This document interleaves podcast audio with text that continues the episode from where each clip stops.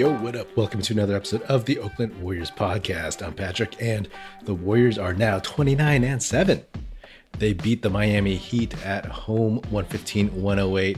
Let's face facts the Heat, they were down a lot of players due to injury and COVID protocols. But as I've said before, that's just the way it is right? The Warriors were down some guys and they lost a game. They pulled a few out. So every team is just trying to manage. And honestly, hopefully it all averages out. You know what I mean? But when there's a team that's down, you got to take advantage of them. And the Warriors did at first. But hey, credit to the Miami Heat. Those guys played hard. Erik Spoelstra has those guys really, really like pushing it. And even when Jimmy Butler went down with an injury, they kept coming. You know, they kept coming. Maybe maybe the Warriors slacked a little bit after they started getting a comfortable lead early on. But, you know, Miami, they just kept hitting big shots, a lot of three point shots. Right when the Warriors would get it to 10, boom, three pointer down to seven. So the score was always fluctuating. It was good to see Kyle Guy, who was on the Warriors Summer League team, getting a stint with the Miami Heat. I like that kid. That kid can shoot and had 14 points.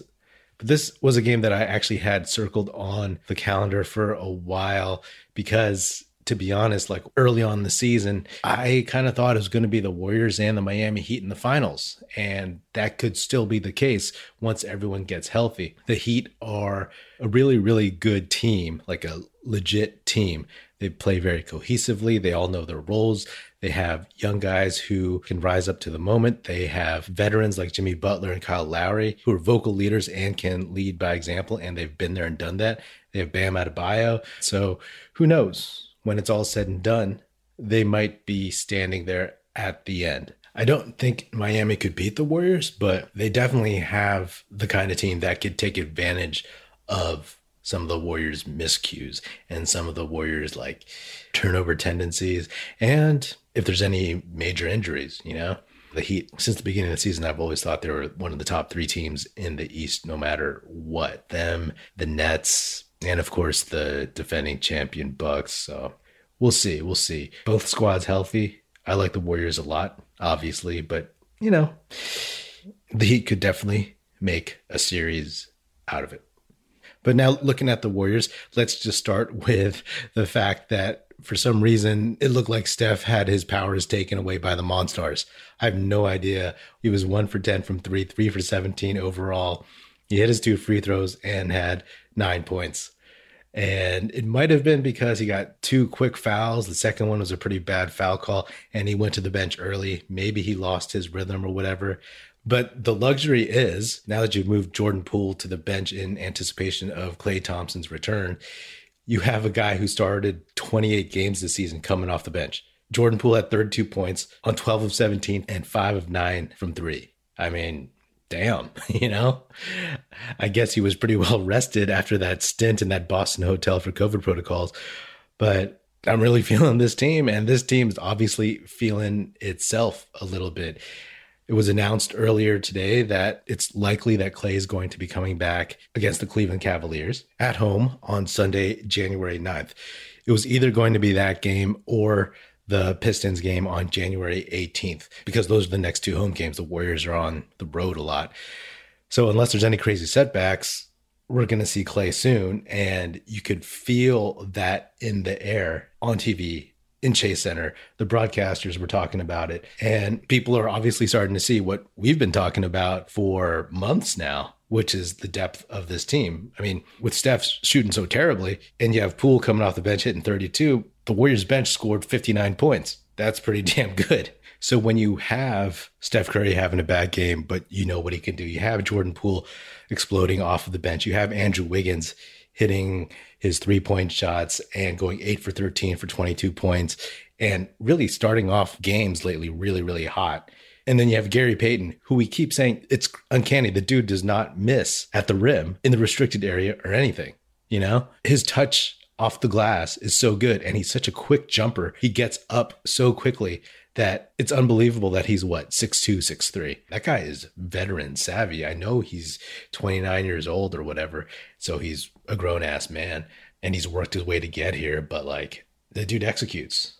The dude just makes things happen on both ends, right? We see constantly, constantly how his fit on this team is like perfect. You might say fits like a glove. Yeah, corny joke. I know. So when you have all these dudes, and then you have Bjelica going four for eight, and Otto Porter Jr. going two for five from three, and then you expect Klay Thompson coming back soon. I think everybody is excited about Klay coming back, and that's something that uh, you know is imminent. It's going to be interesting. You know, it's going to be interesting. I've said recently, even though I know this team is going to be really good, like this version of the team we're going to see very soon with Klay and then eventually Wiseman is something completely different. They might just steamroll people, you know, barring injury. I don't want to jinx it, but let's face facts. Like this team is super, super deep. And that's on the offensive end. And defensively, I mean, gosh, there's like six or seven guys who you could throw out there who would just be like an amazing defensive lineup, right? You have Draymond, you have Andrew Wiggins, you have Kevon Looney, you have Gary Payton II, you have Jonathan Kuminga, Otto Porter Jr. is playing good D, JTA, Andre Iguodala, who didn't even play in this game, and then you had Klay Thompson. That's nine guys who are good defenders, you know? And then you throw in Steph, who is playing the best defense of his life. That's that's tough. That's tough. Hockey fans, DraftKings Sportsbook, an official sports betting partner of the NHL, has a no brainer offer that'll make you a winner once any shot gets past the goalie. Download the DraftKings Sportsbook app now, use promo code TBPN, throw down $1 on any NHL game, and win 100 in free bets if either team scores a goal. That's promo code TBPN this week at DraftKings Sportsbook, an official sports betting partner of the NHL. Must be 21 or older, New Jersey, Indiana, or Pennsylvania only. New customers only. Minimum $5 deposit and $1 wager required. One per customer. Restrictions apply. See DraftKings.com slash sportsbook for details. Gambling problem? Call 1-800-GAMBLER. This was a game that was closer than it should have been, but to be honest, it was also a game that never felt in doubt, largely because the Heat had so many players out. But with the Warriors, you just knew that eventually they would start clicking, it would just get to winning time, and they would just overwhelm Miami. And that's what happened. Andrew Wiggins seemed like he wanted to go at Jimmy Butler, which was good. I mean, they played Minnesota. I actually thought they had strife before, but whenever they play against each other, they seem to be joking and laughing all the time. But again, about Wiggins three pointer, this is a real thing. You know, I mean, we've seen it with other guys as they progress in their careers, where all of a sudden there's guys who become knockdown three point shooters. And Wiggins might be one of those guys. You know, like we're marveling now at his shooting, at his three point percentage, and holding our collective breath as to whether or not it's going to continue. But maybe this is who he is now. Maybe this is who he's becoming. And that is going to be really useful. Like I've said it before, the dude gets wide open shots, he gets wide open threes, and he gets tons of dunker spot cuts, you know? I mean, yes, he has his own moves, dribble, getting past people, drop step, turn around, fadeaways, whatever.